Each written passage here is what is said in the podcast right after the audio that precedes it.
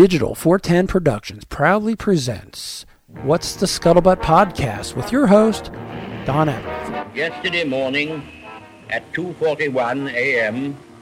at General Eisenhower's headquarters, General Jodl, the representative of the German High Command, and of Grand Admiral Dönitz, the designated head of the German state, signed the act of unconditional surrender of all German land, sea, and air forces in Europe to the Allied expeditionary forces and simultaneously to the Soviet High Command. Hostilities will end officially at one minute after midnight tonight, Tuesday, the 8th of May. But in the interest of saving lives, the ceasefire began yesterday to be sounded along all the fronts. And uh, our dear Channel Islands are also to be freed today. The German war is therefore at an end. After years of intense preparation, Germany hurled herself on Poland at the beginning of September 1939. And in pursuance of our guarantee to Poland, and in common with the French Republic, Great Britain, the British Empire, and Commonwealth of Nations declared war upon this foul aggression. After gallant France had been struck down, we from this island and from our united empire maintained Victory in Europe Day is the day celebrating the formal acceptance by the Allies of World War II of Nazi Germany's unconditional surrender of its armed forces on Tuesday, May 8, 1945, marking the end of World War II in Europe. Several countries observe public holidays on this day each year under many names. Some refer to it as Victory over Fascism Day, Liberation Day, or simply Victory Day. In the United Kingdom, it is often abbreviated as VE Day, a term which existed as early as September 1944 in anticipation of victory. Hello, everybody, and welcome to another episode of the What's the Scuttlebutt podcast, your favorite World War II based podcast. I am your host, Don Abernathy. And wow, it's been a while, but this COVID 19 stuff, whew, I know you guys are getting over it and tired of it as much as I am. Um, you know, hey, it's just the world we're living in. But real quick, I've been uh, reaching out to some larger companies who've been around and who contributed to the war effort in the uh, 1940s. And I have one that I'm in communication with. I really hope it comes through and we can bring you some very, very good inside baseball, if you will, on this huge corporation and products that you know and seen in your daily life and how some of it was invented during the war and the efforts that they went through to get their product out to the soldiers on the front line. Once again, that's some of the stuff I've been working on. Uh, but obviously, with the COVID 19, there's a lot of people not going to work in the media department of these large corporations. And so it's kind of hard to get a hold of people right now, but we're working on it. We're going to continue to bring you great content. And the reason we're able to bring you great content is one, because of you the people we like to call the OG5 who sign up for the Patreon page, who use that dollar a month, the $3.50 a month, or sign up for the $7 a month plan. If you sign up for that $7 a month plan, you do get the free t shirt after month too. So thank you so much for those guys. We call them the OG5. Thank you guys so much for your support. And um, there is a Patreon exclusive podcast that gets uploaded to the Patreon page. So if you want some more content from the Digital 410 network, um, not only do we have the What's the Scuttlebutt podcast, the Fail to Fail podcast, which, by the way, coming up this week, we got DJ M. Dot, a guy I worked with in radio who also toured with Brooke Hogan and has been the touring DJ with Jamie Foxx for the last 14 years. He's been on Saturday Night Live. He's done the Tonight Show. He is the resident M, the resident DJ at the Miami Heat basketball games. So check that out. It's coming up this week. That's on failtofail.com or as always, d-410.com. But um, best way to keep up to date on all that stuff is through Patreon. Um, greatly support all those you who support us that way. Uh, new t-shirts coming out. Little sneak preview. I am working on creating some t-shirts. I don't want to get the cat out of the box, if you will, or the K ration out of the box. Little hint. Uh, so keep your eye out on the WTSP World War II.com for those new t shirts coming up. Uh, WTSP World War II stickers. There's Loki saying hi. He's underneath the door. He wants in, but nope, can't come in, cat. You're too loud. Uh, real quick, we got WTSP die cut stickers. Uh, right now, the ones that look like the Lucky Strike logo, those are going to be available for purchase here real soon. Any color you want, I can cut them up, make them, send them to you, send them your way. Loki really wants it here, but that's all right. Hi, Loki.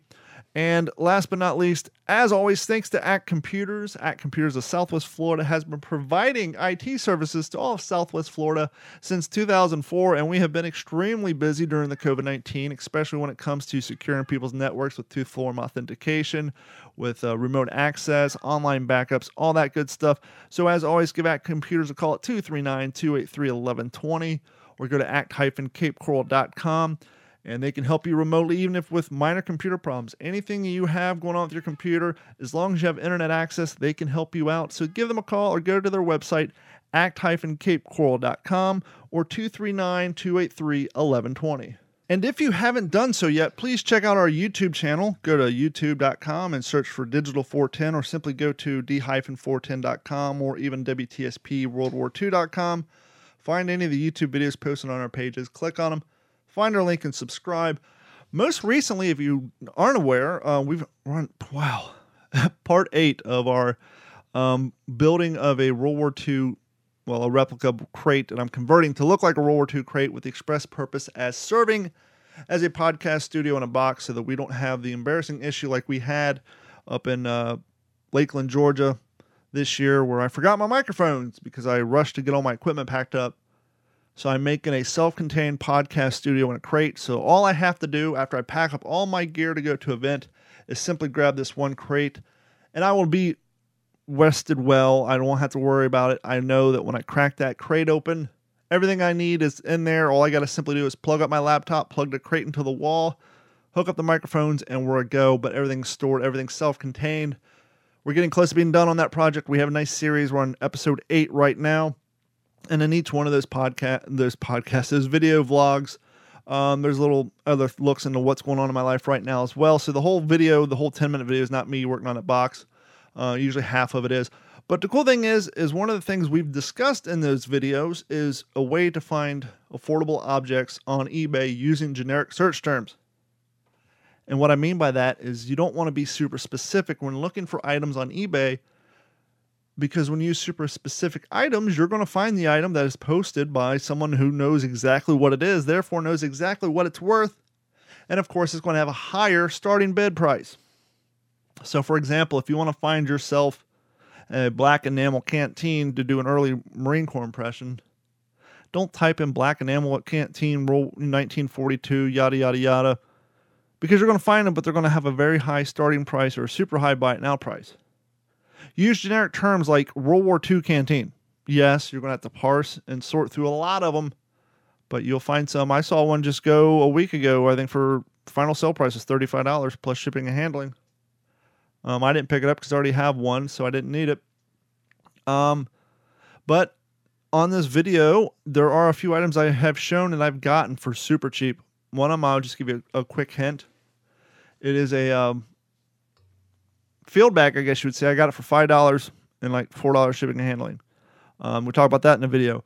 I just recently, and I asked if you guys think I should open it. Look, I know that they didn't package this stuff in plastic back in World War II. My theory is that someone bought it in bulk, um, partitioned it out, made it in nice little packages to sell at an army surplus store. But basically, I think I paid twenty dollars no shipping. So basically, if you take the five to ten dollars for shipping, I paid ten dollars for the set claims to be new old stock, but it's wrapped in plastic, and it's um and I haven't opened it yet. You'll see it in the video.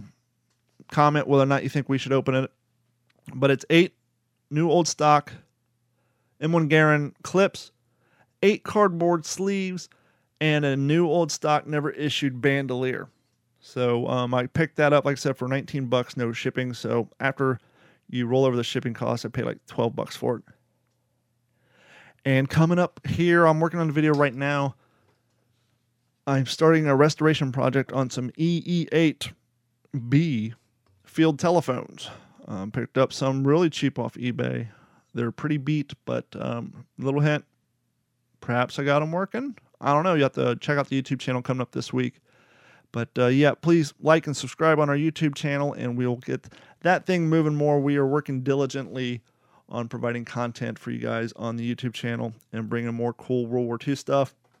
Not to mention, if you haven't seen it on our World War, not to mention if you haven't seen it on the WTSP World War II page, our new feature history through photos. I'm taking photos of my original World War II items, uh, trying to track down some descriptions on the manufacturers or where they came from on the internet and post them up with some nice high definition photos on the page to hold you guys over in between episodes. And so go check that out at WTSPWorldWar2.com. Dateline May 5th. I know today is the 13th as I'm recording this, but um, I've been recording. I've actually done the interview that we're getting ready to go into probably two weeks ago. And so this one episode is going to kind of cover the first half of May and all the things that happened. So we're going back 78 years ago on May 5th. The first Navajo code talkers joined the Marine Corps. On May 5th, 1942, 29 men arrived at the recruit depot at Recruit Depot San Diego for basic training in the Marine Corps. They would go on to develop and implement the unbreakable code that we they would go on to develop and implement the unbreakable code that was used across the Pacific theater in World War II, on one which helped make one which on World War II, one which helped make one which helped mask the movements of American forces from Guadalcanal to Tarawa, Peleliu, and onward to Iwo Jima.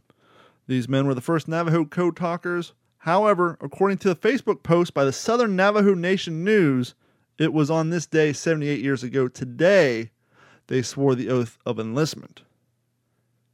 You can read the rest of this story on our Facebook page. Um, just go to Facebook, look for the What's the Scuttlebutt podcast. But yep, this month, um, whether you go with the official news that this was the first day they arrived at the recruit depot, or if you want to go by what the Southern Navajo Nation News says, possibly this month was, or that day, mind you, on May 4th was the day they signed their oath to the Marine Corps. And we kind of have a theme going along for this episode, you'll see here momentarily. Some sad news the last surviving member of the original 1943 Rockford Peach Girls baseball team passes away. Braintree, Massachusetts. The last surviving member of the original 1943 Rockford Peach Girls professional baseball team has passed away. Mary Pratt passed away on May 6th at the age of 101. Imagine that, born shortly after World War I. World War II rolls around, you become a Rockford Peach. You see that you see the Korean War, Vietnam War, Gulf War, Desert Storm, Desert Shield, 9 11, and COVID 19. That's a lot of history, not to mention cell phones, computers, all that. But she passed away at the great old age of 101. Pratt played for the All American Professional Girls Baseball League from 1943 to 1947. Pratty, as she was nicknamed, was a pitcher who batted and threw left handed. During her time with the league, Pratt played for the Rockford Peaches and the Kenosha Comets. After the attack on Pearl Harbor on December 7, 1941, pride and patriotism rose to new heights throughout the United States. Americans surged to enlist in all branches of the U.S. military, and women wanted to serve their country with the same enthusiasm as their male counterparts. Dovey Johnson Roundtree, who would go on to become one of the first 39 black women officers in the United States Army, worked with Eleanor Roosevelt, Congresswoman Edith Nourse Rogers, and Mary McLeod Bethune to draft the Women's Army Auxiliary Corps, WAAC, resolution that was presented to Congress.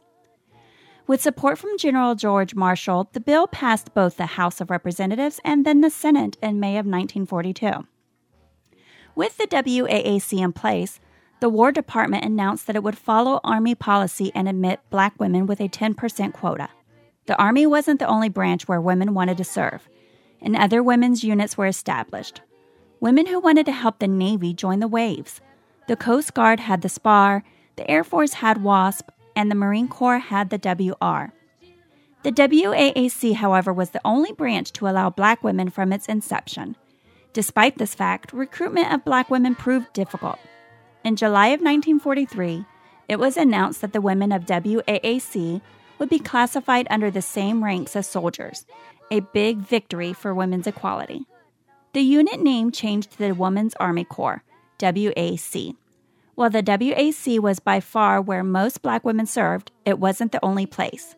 World War II saw about 500 black nurses in the Army. The Waves eventually saw almost 100 black women, and the Coast Guard's SPAR had five black women who served. The Army Nurse Corps initially followed the War Department guidelines of the quota system, which severely limited the number of black women admitted. It wasn't until a severe nursing shortage that the quota was lifted. These women not only faced the scrutiny and prejudice of friends and family for wanting to join the military, they also had to deal with discrimination and segregation. It was challenging and often thankless, but they saw the importance of their work and persevered. And joining us right now from the phones, continuing our long distance social distancing as we here at the What's the Scuttlebutt podcast has been doing for the last three and a half years, anyhow. So it's nothing new to us. I uh, follow this young lady on Instagram because, well, to be quite honest, she has some fantastic uh, photos going on with her living history. And uh, more, th- interestingly enough, more than just World War II, but we'll get into that here shortly. Join us via the phone is Stella Kapler. Stella, how are we doing today?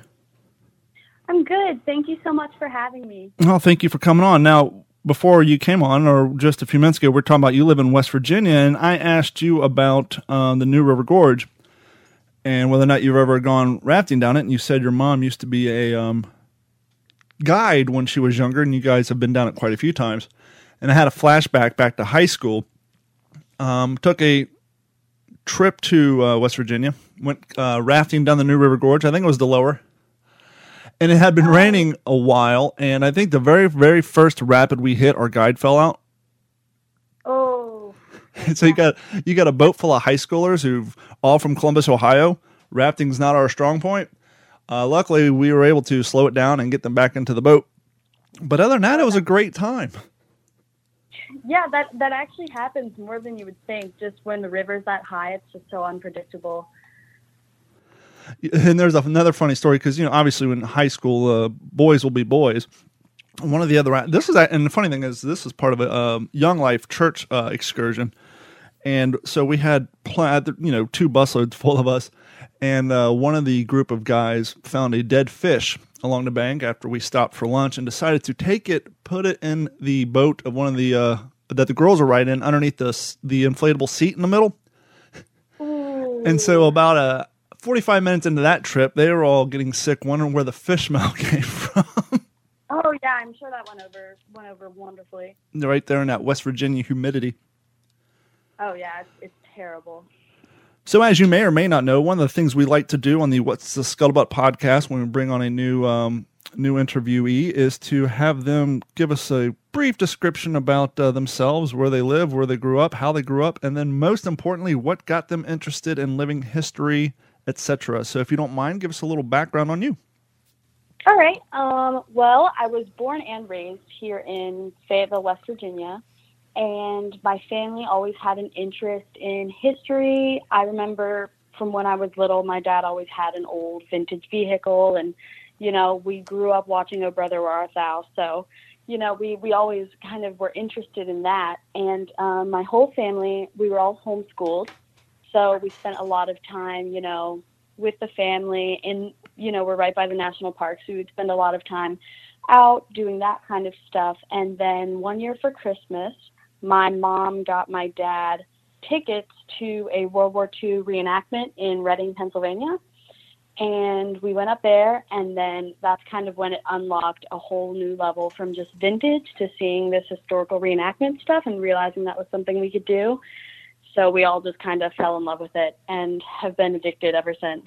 You know, there's something about that bug that once it bites you, um, especially, you know, it's just one, you're you're never financially the same ever again. But it's just people who don't get it, they don't get it, and they're like, "What is it about this? Why do you care so much?"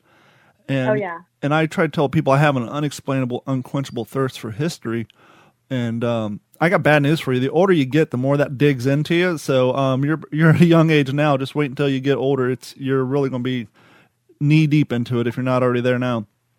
Oh yeah, oh yeah. I, I know. I know. It's only going to get worse from here. What is um you like I was I kind of said at the intro you do more than just World War II. You have a vast variety of uh, living history eras in which you do. Which one is uh, one of your favorites? Oh, I think I would have to say World War II era is probably my favorite, just because that's what I started out in, um, and so far have the most knowledge in. Uh, a couple of years ago, I started branching out into 1890s and Edwardian and Victorian era kind of stuff, and then from there I went into the World War One military kind of thing, which you know that's that's still somewhat new to me. But I'm gonna have to go with World War Two just because it's the first thing that I was really passionate about when you go out to a museum or to a living history event and you set up a display, what is the because everybody has their strong points. For me, example is PTO. I have had people on here who specialize in field kitchens, um, you know, uh, telephones, communications. Some people do the home front stuff. What is your preferred um, setup or display, and you know, uh, what are you passionate about, and what would you um, what do you normally share with people as they come through your um, your display? So it, it depends what I'm portraying at each event. I usually do a different impression, but my primary um, impression is auxiliary territorial service, um, which is basically the British equivalent of the WAC. And I usually portray either a dispatch rider or um, a driver. So I have a for my 16th birthday, I got a 1935 Hillman as my first car. Nice. so I to events and I have the proper, you know, driving kit. And that's kind of my strong point is, you know, giving the background on the drivers and that they would, they, they would just um, do stuff like that. And then there were dispatch riders on motorcycles and things. So I sort of set up a display with that. And if I'm not doing that, I'm usually doing um, like land army and we'll set up kind of a farm type thing that's more interactive with the public and not as much just display. It kind of goes a level beyond that. And then the other thing would be my medical stuff, which I do for World War One, and that is very, you know, full immersion. We set everything up, you know, like it's 1918, and just do demonstrations for the most part for people to more watch than interact with. So, where did you source your World War One medical um, uniform at? I'm looking at now with the picture of you and the um, looks like a, a labradoodle. Do you, yep. do, um, do you source those through the regular places? Because obviously at the front, man, the line, all those places, they primarily deal with, let's be honest, men's stuff. Um, you know, unless yeah. you're buying a pair of HBTs and a very size small pair of um, rough outs, where does where does a young lady go who wants to get the stuff that's designed for women to have the right cut, the right uniform, the right accuracy, because that's what we're all about. We're all about getting our loadouts, our kits, our impressions as accurate as possible.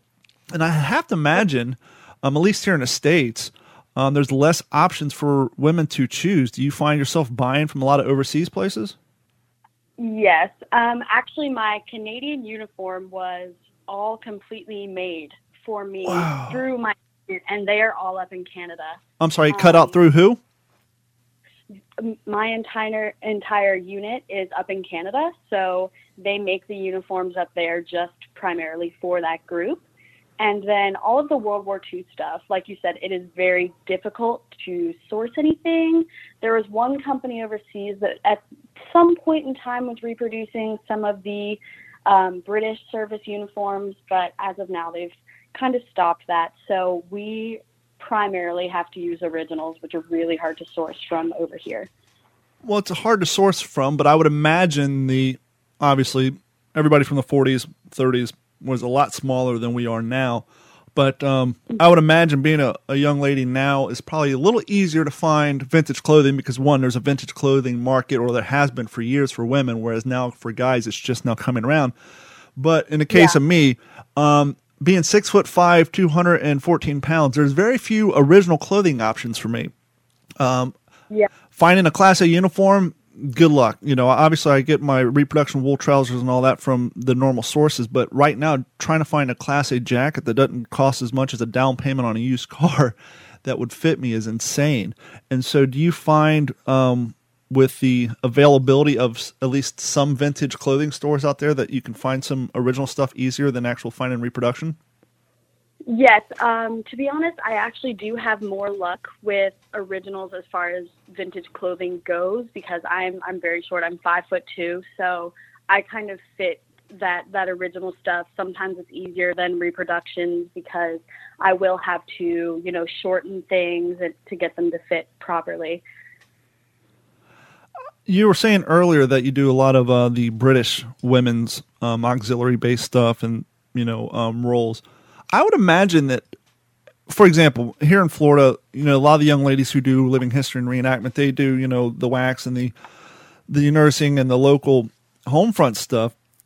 And I never really thought about it but before, but if you kind of take your impression over across the pond, that opens you up to a more variety you know, obviously we have the French resistance every once in a while, but if you take it across the pond because they were in the war, I mean, they were up to it, they were getting bombed, it probably opens up your options as far as what sort of impression and history you want to portray. Whereas if you're doing the American women's side, you're kind of limited due to their roles because obviously, you know, we shipped women over there and we had women service, serving overseas, but that's a lot different than when your country's one getting bombed and invaded. That opens up the playing field even further, I would imagine.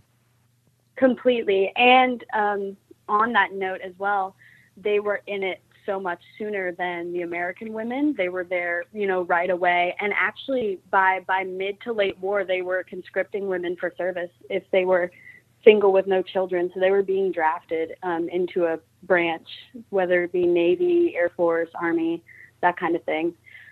So, and also they were sent everywhere. I mean, they were in Egypt, Palestine. There were actually some auxiliary territorial service women serving in the U.S. as well. So they were just all over the place doing anything and everything.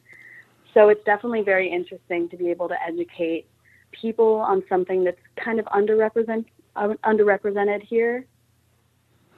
I'm trying to figure out a way to broach this next part delicately along with the topic that we're on, but obviously if you're a young lady at that time in a country that's not only being bombed but you know being invaded by foreign forces, obviously the women are in us have that secondary delicate position they're in, if you know what I mean, as far as um, what could happen to them.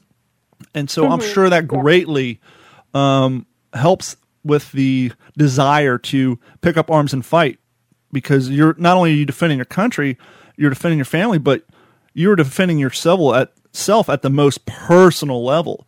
And it has there's got to be stories out there where young women just like, hey, I'm not going to be a victim. I'd rather die, like the old saying, I'd rather die, you know, on my feet than surviving on my knees. Completely, yeah. And I mean, that's when you read these personal accounts. I mean, there were women lying about their age to go, you know, serve on anti-aircraft batteries and things with the guys just to get out there and do what they could. Yeah, I mean, there's so much as far as the female contribution to history. There's so much that's not covered, and and that's why I always jump at the chance whenever I find someone who's in the hobby, especially someone who's so detailed oriented in doing what you do as far as not only you know just your photos let me ask you about i notice you have a link on your website and for i'm sure this will be great help because i see a lot of the young ladies who are doing living history around here they try to find some footwear that fit them, but it's usually some modern equivalent that looks like a pair of boondockers. Um, sorry, not boondockers, but rough outs, but they got a zip up side and pointy toes. You have yeah. a website. Are you associated with that, or is that just one you use a lot? That's on your Instagram page. That is that is one that I use a lot. A very good friend of mine started the company and she specializes in American women's service shoes and basically does anything and everything you would need for any American um, impression. And I do actually have I do um, a WAC impression. So I have one American kit and I bought shoes for that and they are they're top notch. They are perfect. They look super legit and they're in modern foot sizes, which I know helps so many people out. And that website, for those you listening, um, is all heels on duty. And obviously that's heels like as in high heels. So A L L H E L L S on duty.com. And obviously I'm just quickly browsing through here. And like you said, as far as finding modern day shoes, because yeah, you can probably, if you really, really search and pay the money, you can find vintage stuff, but you're going to risk the leather, you know, not being pristine and the price. You know, once you put a high value on some of those shoes, you're really not going to want to wear them out in the field and you know and totally destroy them. Oh, completely. I, I have some originals for World War One and World War Two, but that's purely on for a collection. I could never, I couldn't bring myself to wear them out in the mud or something and risk damaging them in any way with their age. So I highly recommend if you're going to get anything reproduction for it to be footwear. Now I'm going to um, obviously claim some ignorance here, but that's what we do. It, through ignorance comes education. You have a series of photos on here, which for the uninitiated and uneducated looks like the equivalent of a women's park ranger. What exactly is a WLA? WLA is Women's Land Army. So mm. that is the, actually um, the U.S. had Women's Land Army too. And when everyone was sent away with the food shortages over in the UK, they were basically just farming and running these farms um, and just getting food to supply. There was also a timber corps to help with lumber. So that's that's a type of farm thing that was like conscripted through the War Department. Do you, is that something you recently got into, or is that something that uh, have you done some events and um, done some education um, I've been on? Women's Army for about two years. I'm kind of I'm kind of um, stretching right now because as you're talking about this, I just had a flashback of a Netflix show about the Women's Land Army, and I'm like trying to Google it as I'm talking to figure out what the name of the show was. Um, I don't know if you had seen it or not. Um, I think it's Land Girls. What is it? Land Girls. Uh, yes, I believe so. Uh, yeah, uh, the ladies. Yeah, do yeah. I, uh, according to Netflix, yeah, I think it's Land Girls. I watched like, I, I think I watched the first few episodes of it. Um, there's another one that was out for a while, which was all right, which was Bomb Girls. Uh, yeah, it was called Land Girls. And, you know, those shows may not be super great as far as historical stuff, but I, I kind of would assume that it's a good place for uh, women getting into the hobby to kind of look to get an idea of what the clothing styles were and then obviously use normal sources to get them as more accurate as they possibly can. Yeah, definitely. And one of my one of um, my things that kind of got me into it was watching old movies and newer movies that were set in a historical time, and that's kind of what inspired me to get into it as well. Um, one of my favorite films is The Aviator, so just seeing that clothing, it's just it kind of really inspired me to just want to do it as much as I could. So yeah, I definitely recommend watching any of those shows to get into it. WGN had a show out for a while called Manhattan, and obviously, as the name implies, it's about the Manhattan Project, and they took a lot of artistic licensing as they tend to do.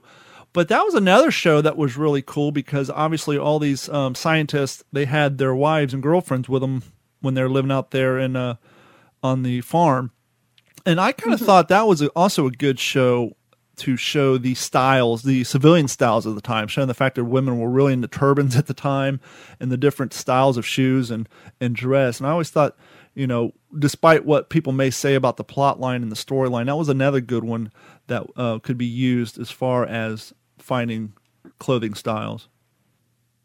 Yeah, yeah, definitely. I, I I saw maybe one or two episodes of that one. I need I would actually like to watch it because I've heard really good things. But um, one that I always watched was Home Fires. Um, it's no longer being broadcasted, but I think it's on Amazon Prime, and it is set on the British home front, so it gives an insight into the British civilian style which was much more, it definitely is a bit more 1930s, more understated than the American 1940s style.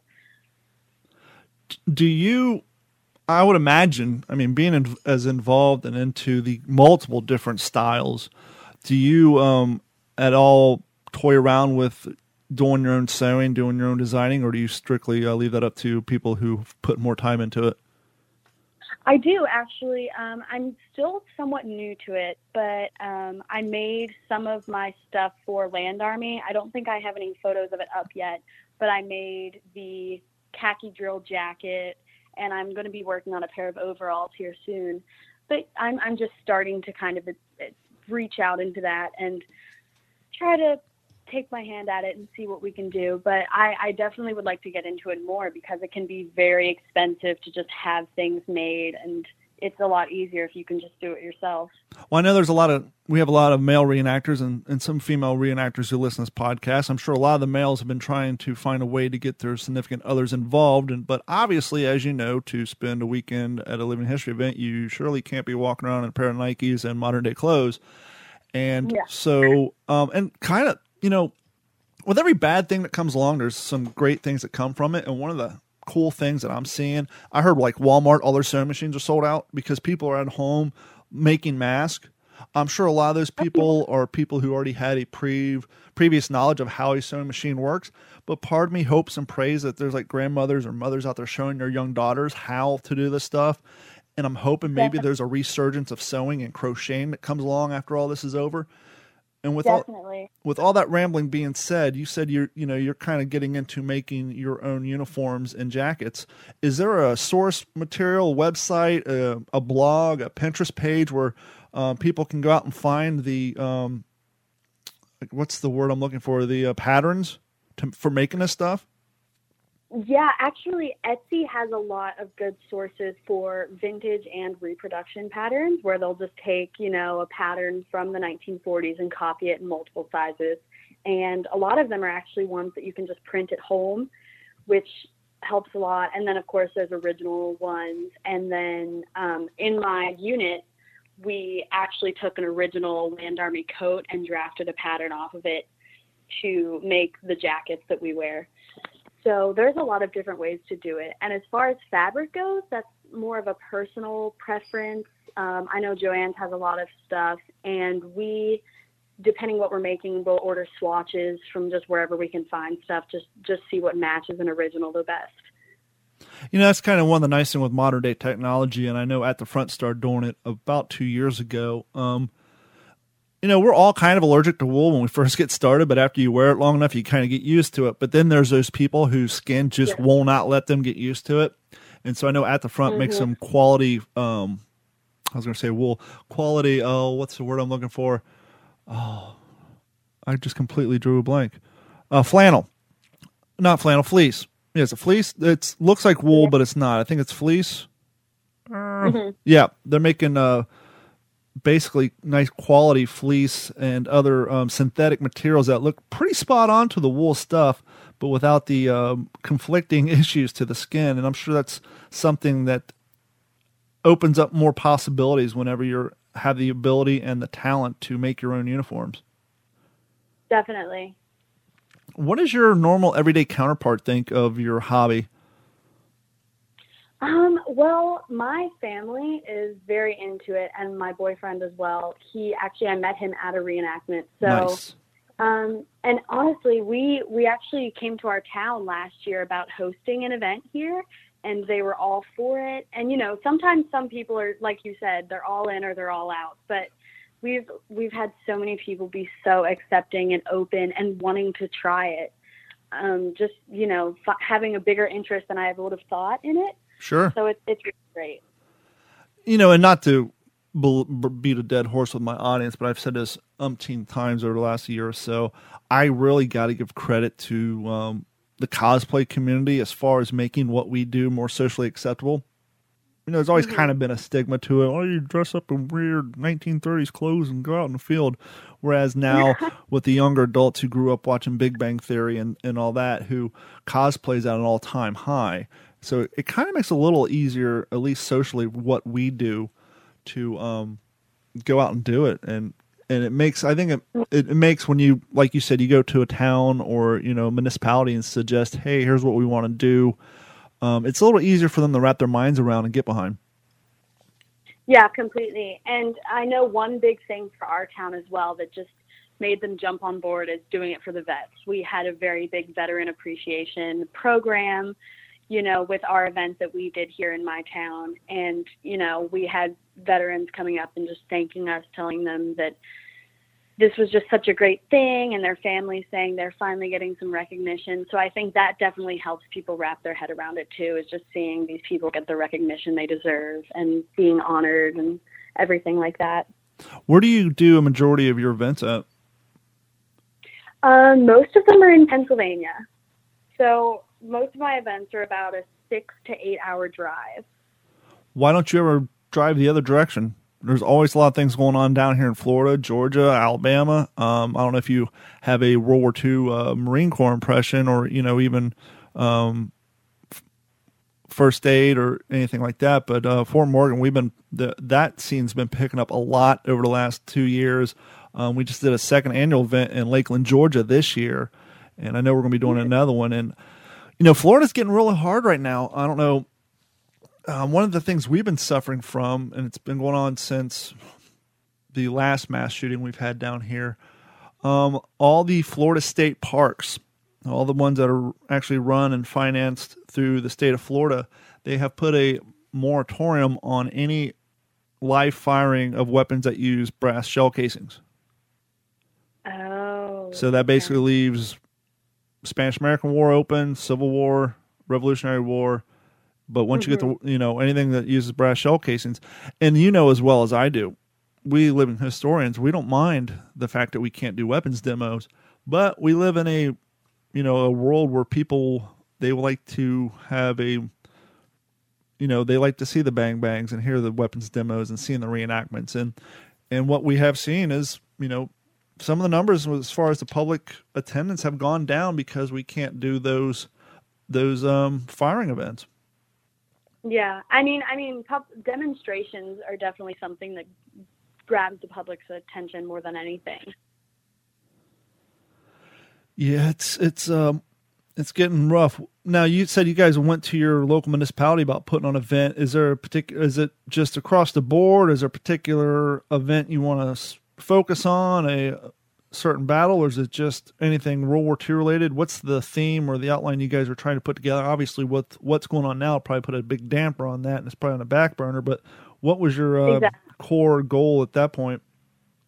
Well, we did the event um, last year, and we were hoping to make it an annual thing. But like you said, with everything going on, you know, it's been postponed. So we're hoping to bring it back for next year.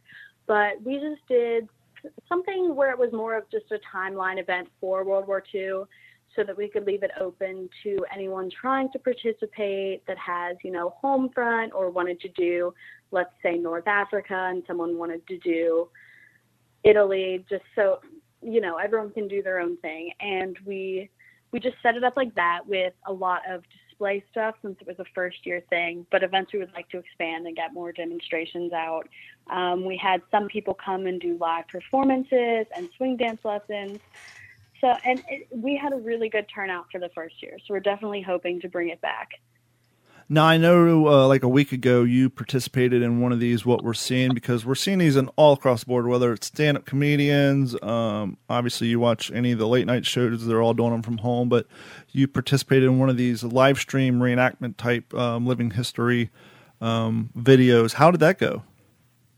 It went really well. Um, actually, a friend of mine that um, I reenact with, we share a tent together at events. So um, she had this idea for us to start doing these with everything going on where we can't get out. So we've been doing a couple and trying to make it a regular thing, but it's really fun and people seem to really like it. Um, I know it's really hard. A lot of women struggle to try and get the hair figured out because it can be very difficult to grasp at first. Then once you have it down, it's it's kind of a routine. But you know that seemed to help a lot of people figure out the authentic hair and makeup if they were just getting into it. Yeah, I, I, I think young women don't realize the hours. I mean, it, obviously, you guys put a lot of hours in the morning getting your makeup on now, but compared to what I'm trying to do the math on your your age group, uh, what would have been my mom, but your your grandparents and your great grandparents, what your grandmothers had to do with sleeping with the rollers and whether they go soft rollers or hard rollers, which all that's you know, my sister used to do all that stuff when when she was younger. And I'll give you, Yeah. a, I'll give you a, a, a hint. Uh, well, not a hint, but an example. Last year, I had the um, pure luck and benefit to do some background acting in the new production of currently in post production, supposed to be out sometime this year, of the remake of well, the television series remake of The Right Stuff Oh, okay. and I was in the pilot and then in the New Year's Eve episode. And when we showed up for wardrobe, obviously all the women had to have the 1950s hair. And so we're all showing up at six in the morning, and you have all the women lined up with the hard curlers, the soft curlers, We're waiting in line, waiting for makeup, and they're all like tag teaming, trying to get everybody's curlers out and and all that stuff. And it's like they're talking about how insane it was and how it, it hurts to sleep on them, and and how they couldn't imagine doing it. It's like, well, scant 40 years ago that's how that was how it was done every single night. And so not only did you have to spend the time in the morning you had to dedicate time to it the night before. Exactly. Yeah. And i would imagine the makeup was completely different then too obviously right? Yeah it is. It it's a lot less than you see now as far as you know trends of makeup go. It was a little more simple especially in wartime. But you know, it's it's still um, time consuming. The mascara was very different. It was in a cake form most of the time, which is very interesting to have it in a solid block and not like in a tube. So everything's kind of different, and you kind of have to get used to using things in a different way than you're used to. But it's it's really interesting and a good learning experience obviously a man i'm a guy and i don't know most of the stuff and i'm trying to get the information out there for uh, once again you know young ladies and women who are trying to get into this hobby whether it's because they have an interest or they're tired of hearing their you know husband or boyfriend nagging about them not showing interest in their hobby. Is there a good um, location or source to get some reproduction quality makeup of that style? Yes um, Besame Cosmetics is actually a a reproduction company out in California, and they do a lot of different stuff by decade.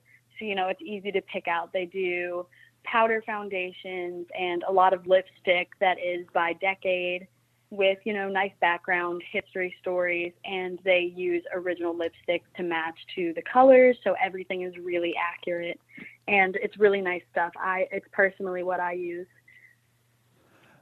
Most living historians um, you know, I often tell people who, well, what's the difference between reenacting and living history? Well, obviously, reenacting, we're reenacting a battle, whereas living history is kind of like if anybody's ever been to a, a convention or an expo and you're walking mm-hmm. around and you have people standing at these tables and they've got like 30 seconds to sell their wares or to get your attention to come over there and look at their table to possibly buy some of their goods. They have a mm-hmm. well rehearsed, well written, well retold story, well committed to memorize story, at least the good ones do and we're all kind of the same. You know, you you start going to the event and you you listen to what people around you or people in your units are saying, and you kind of learn it. And you're at home researching. I'm sure if you're listening to this podcast, most of your leisure reading is something historical based. And we all have either a story or an event or a person, something that we find super interesting. Um, a lot of us try to find something that's not talked about or told on every single episode of any show you might find on History Channel or Military Channel is there a particular person, event, or um, thing historically that you usually try to focus with and talk about people when they walk by your display to get their attention that you would like to share with our audience that you think maybe didn't get talked about enough? I personally think that the biggest thing that's pretty underrepresented is the Canadian nursing sisters of World War One out of the things that I portray. And there's actually a book, it's called Wounded, and it was the first thing recommended for me to read. And it just kind of jumps right into that. And you really, you know, I didn't even realize they were out there in 1914, like right at the beginning, right behind the front lines, just taking care of these guys. And really, like the first women, you know, out there doing this during World War One when it was still such a new concept. And same, they were in the Boer War and everything. So, I think that's a very underrepresented branch that I personally am just amazed by and really try to kind of push it out there and get more people to kind of just see what what this is where it's just kind of hidden you may have more access to it due to your connection with people who are based out of Canada. But I was, as you were talking about, you know, the World War One stuff. I think even in World War II Canada, especially when it comes to movies, television shows. Like I said, you may have better access to it because of the people you know and associate with. But I almost feel Canada is greatly missed, under underrepresented in a lot of this history. Definitely, definitely. I'm actually um, an impression that I'm currently putting together is the World War II counterpart of my World War One impression. So I'm working on another Canadian Nursing Sisters impression for casualty clearing stations at D-Day and in Normandy and in England. So just anywhere, just trying to put together something like that, and we'll be doing field dressing stations and just a bunch of different stuff like that.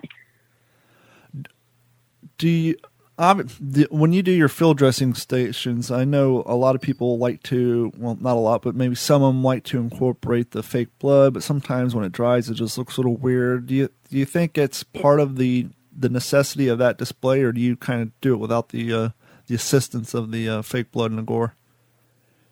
I think it depends. Um, we haven't done our field dressing station for World War II yet, but at World War One events, we have guys in the units that really love to participate when they come up to our casualty clearing station.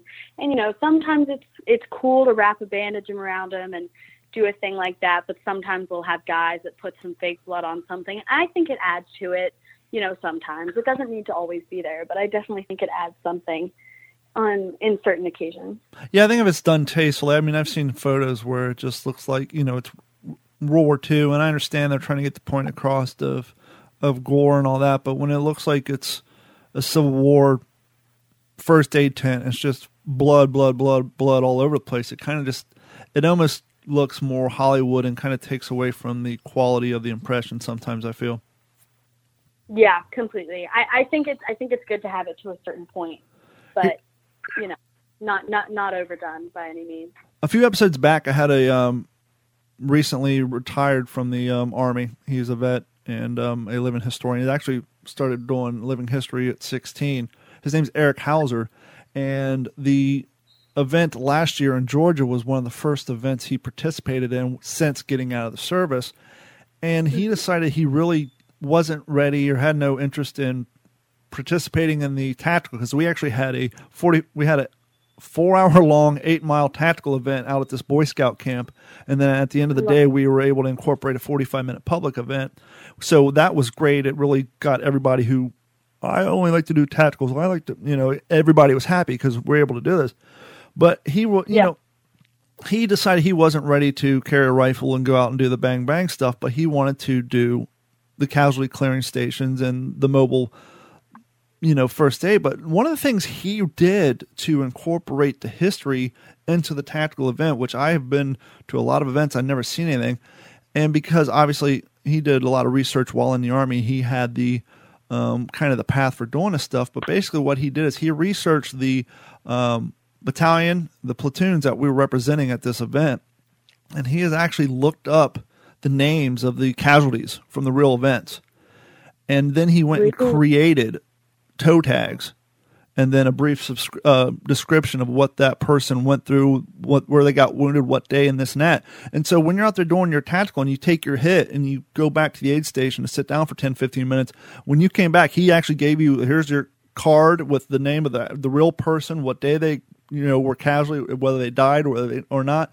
And so even though you're doing a tactical event, here's somebody who took the time to print up these cool cards and a nice description, and you'd fold them up and you'd put them in your, uh, you know, your musette bag, and you didn't think of it too much at the moment. But when you got home you're unpacking stuff, you got, you know, if you took four or five hits, you had four of these things or four, five of them, and it was really kind of cool to see somebody went through the extra effort and you know we all say we're doing this to preserve history well what a better way to preserve history than the person who's running the clearing station to give you some history of someone who actually took a casualty or you know, sadly died during the event in which represent, representing. And it was really something cool.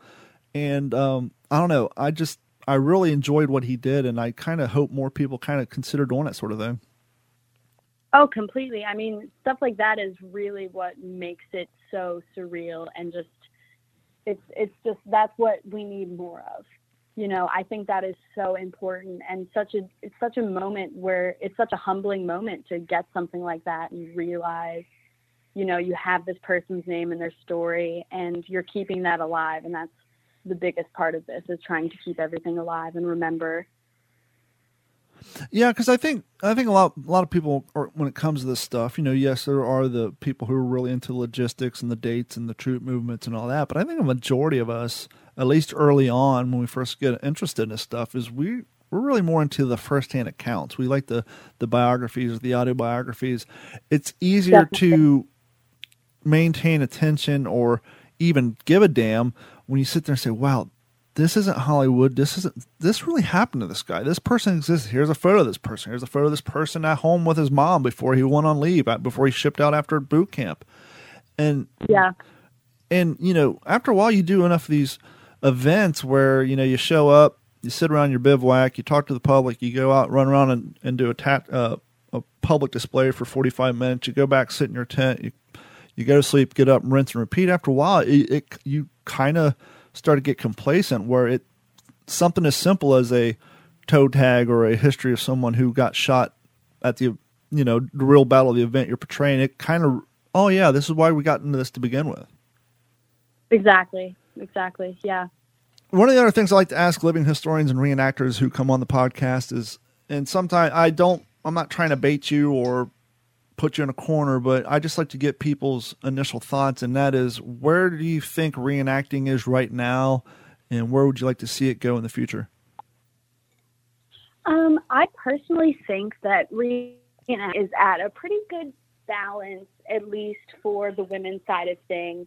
With you know, there's a balance of tacticals where you know we don't really participate in those, but I think there's a good balance of the full immersion tactical stuff, and then the have a display, educate the public kind of thing, which is a little bit more, you know, my role in things because I won't, I women weren't frontline or anything um, for British and American at least, and I would definitely like to see more more events where it's very out there and can kind of show women in action instead of just where we are at a table and kind of educating. I think that's really cool, but more ways that we can do demonstrations and kind of really live it, if that makes sense. Sure.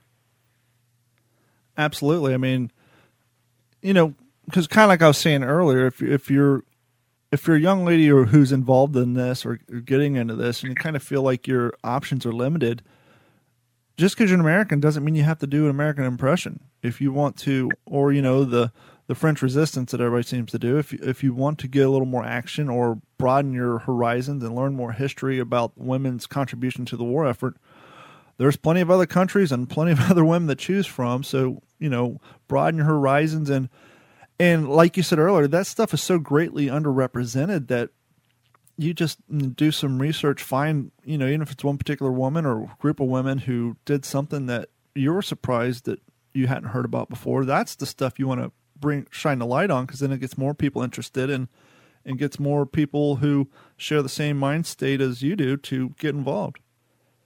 Exactly. One of the other things I suggest to people, and you know, it obviously it's going to depend on where you live and if you're getting starting and, and getting into this event is to try to find a local uh, connection to your town or to your city state. And especially if you're trying to like you were saying start an event in your town or your region if you find the local ties it's a lot easier to one get the, the community to sign off on but two um, you always have the chance of someone who knew somebody who was in that group or during that thing that you're representing that say, hey, my great grandfather was there, or you know, it's. I don't know. I think if people find things a lot more interesting if they can tie a connection to it. Completely. I, I think the one of the most important things in the hobby is networking and meeting people and making these connections.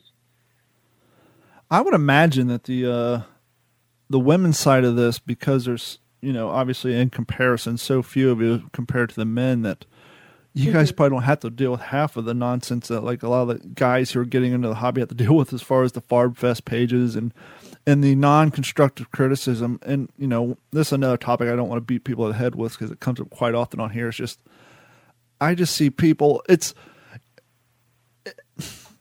just, it's not even actually, sadly, it's not just World War II people. Have you ever joined like a group on Facebook or on Instagram, whether it's um, Parrot Owners United or I like Bengal Cats or whatever?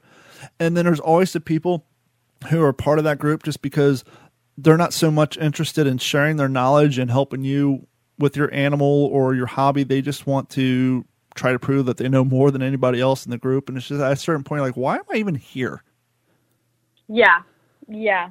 Um, I, I, you know, it's it's very difficult because I do know plenty of women, including myself, that have been, you know, had a comment made that wasn't necessarily in a more constructive way or something like that. And I know plenty of guys that have had the same thing.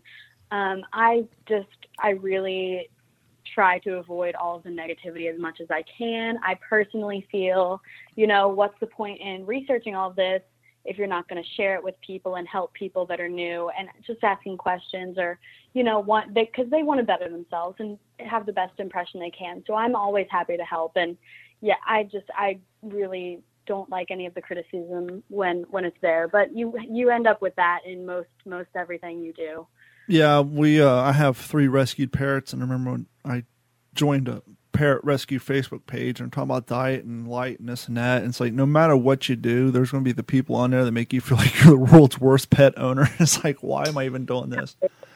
And and when it comes to the, like the FarbFest pages and stuff, what bothers me is and I know a few people on there who I've been to events with, and when they're around the bivouac or they're at the event, they act like they're everybody's best friend, and then like three days later, you see them posting pictures of people you know, people you know they know that they were sitting down talking to, that they couldn't take aside, say, "Hey, so and so, did you know you need to work on this, this, and this?" Or that's not the, you know, we're doing Guadalcanal and that canteen covered it and come out until Tarawa, things like that. Instead of doing that, offering up criticism, constructive criticism or you know knowledge and history instead of you know they're all friends and with them and then two days later they're posting pictures that they shot them at the event and just slamming them it's like you're with yeah. them all weekend. Why wouldn't you instead of trying to get likes and you know comments on a crappy facebook page why if you're going to sit there and pretend like you're friends and cool with them in life why go and slam them behind a keyboard?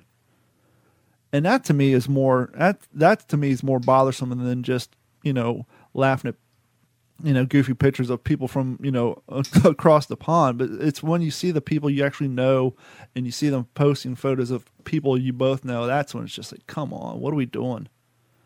Exactly and i i, I think that it's different when you know that person would rather someone just tell them because they they could have just had a source that was wrong they just they genuinely may not know and i personally know if i was doing something wrong I would want someone in a constructive way to just mention it to me and just try to help me out because they're just trying to help and help me be the best I can be. And tearing someone down on Facebook is going to do the complete opposite, and they may never want to reenact again and may just feel terrible. So I, I definitely am all for constructive criticism, but not the far best kind of thing that's that's happening. How many events do you guys usually have up there uh, per season in West Virginia? Well, we don't have, you know, we did we did our one event, but all of the events that I do are Pennsylvania and Ohio, um, that kind of thing. And if I think about it, I probably do like eight a year. I'm I'm starting to do more as I add more impressions and things, but I'm I'm at about eight a year right now. Sadly, I grew up in Columbus, Ohio, but I didn't get into reenacting until I moved down here to the southern tip of Florida. So obviously, Conneaut is on my bucket list. But when you're down here, obviously, when you got all that equipment and rifles and all that, it's just flying up there, becomes a whole ordeal. And then driving, it's like, well, I got to take an extra three days off of work just for travel time. And but I know everybody has the same issues, and it's nothing to really complain about. But I'm hoping either this year or next year to get up there. I really wanted to go last year, obviously for the 75th, but uh, mm-hmm. that one is on my bucket list. I will say that the fine people when we did the uh, 75th anniversary of Tarawa in Fort Morgan, Alabama that kind of helped quench my thirst because we did we were originally scheduled to have two landing crafts out there but because of the hurricane matthew a few months prior uh, one of the other landing crafts was unable to get out of dry dock and get insured and pass inspection in time to be seaworthy uh-huh. and so we only had one but it did check that off the bucket list of actually riding in a landing craft and making an amphibious landing and um, you know it's one thing when you're doing a marine corps impression and you're walking around and you're you know duck diving crawling and all that stuff in the woods but it's another thing when you're walking through waist deep water and you actually have the sand and the seaweed and all that stuff on you and you're doing live fire yeah. you know shooting from the beach it definitely makes things a lot more uh more realistic definitely i mean i mean my friends that uh that get to do the landing craft and the beach at um, Conneaut, they just tell me the the first time they stepped off onto the beach, it was just such a surreal experience. It's like you're there. It's just, you know, it's it's just really neat. Her name's Stella Kapler. She is a uh, dedicated living historian of all uh, eras, but primarily World War II. Um, you can find her on Instagram and Facebook. Where can people find you? Hand out your, uh, if you're interested, at least. I know you have your Instagram page. You're a, damn up to 5,000 people. Congratulations on that. Where can people find you? Um, Instagram is where I'm at primarily right now. Um, I'm hoping to eventually branch out into YouTube, but for now, just Instagram, and that's just Stella Kapler. And I would assume you're open for um, if any um, women are interested in getting into the hobby or interested in improving their current impression, uh, they could probably reach out to you and uh, get some help that way. Most definitely. Thank you, Stella. Stay healthy, and uh, thanks for everything you do. And we will talk to you soon. Of course. Thank you for having me. This has been a Digital 410 production.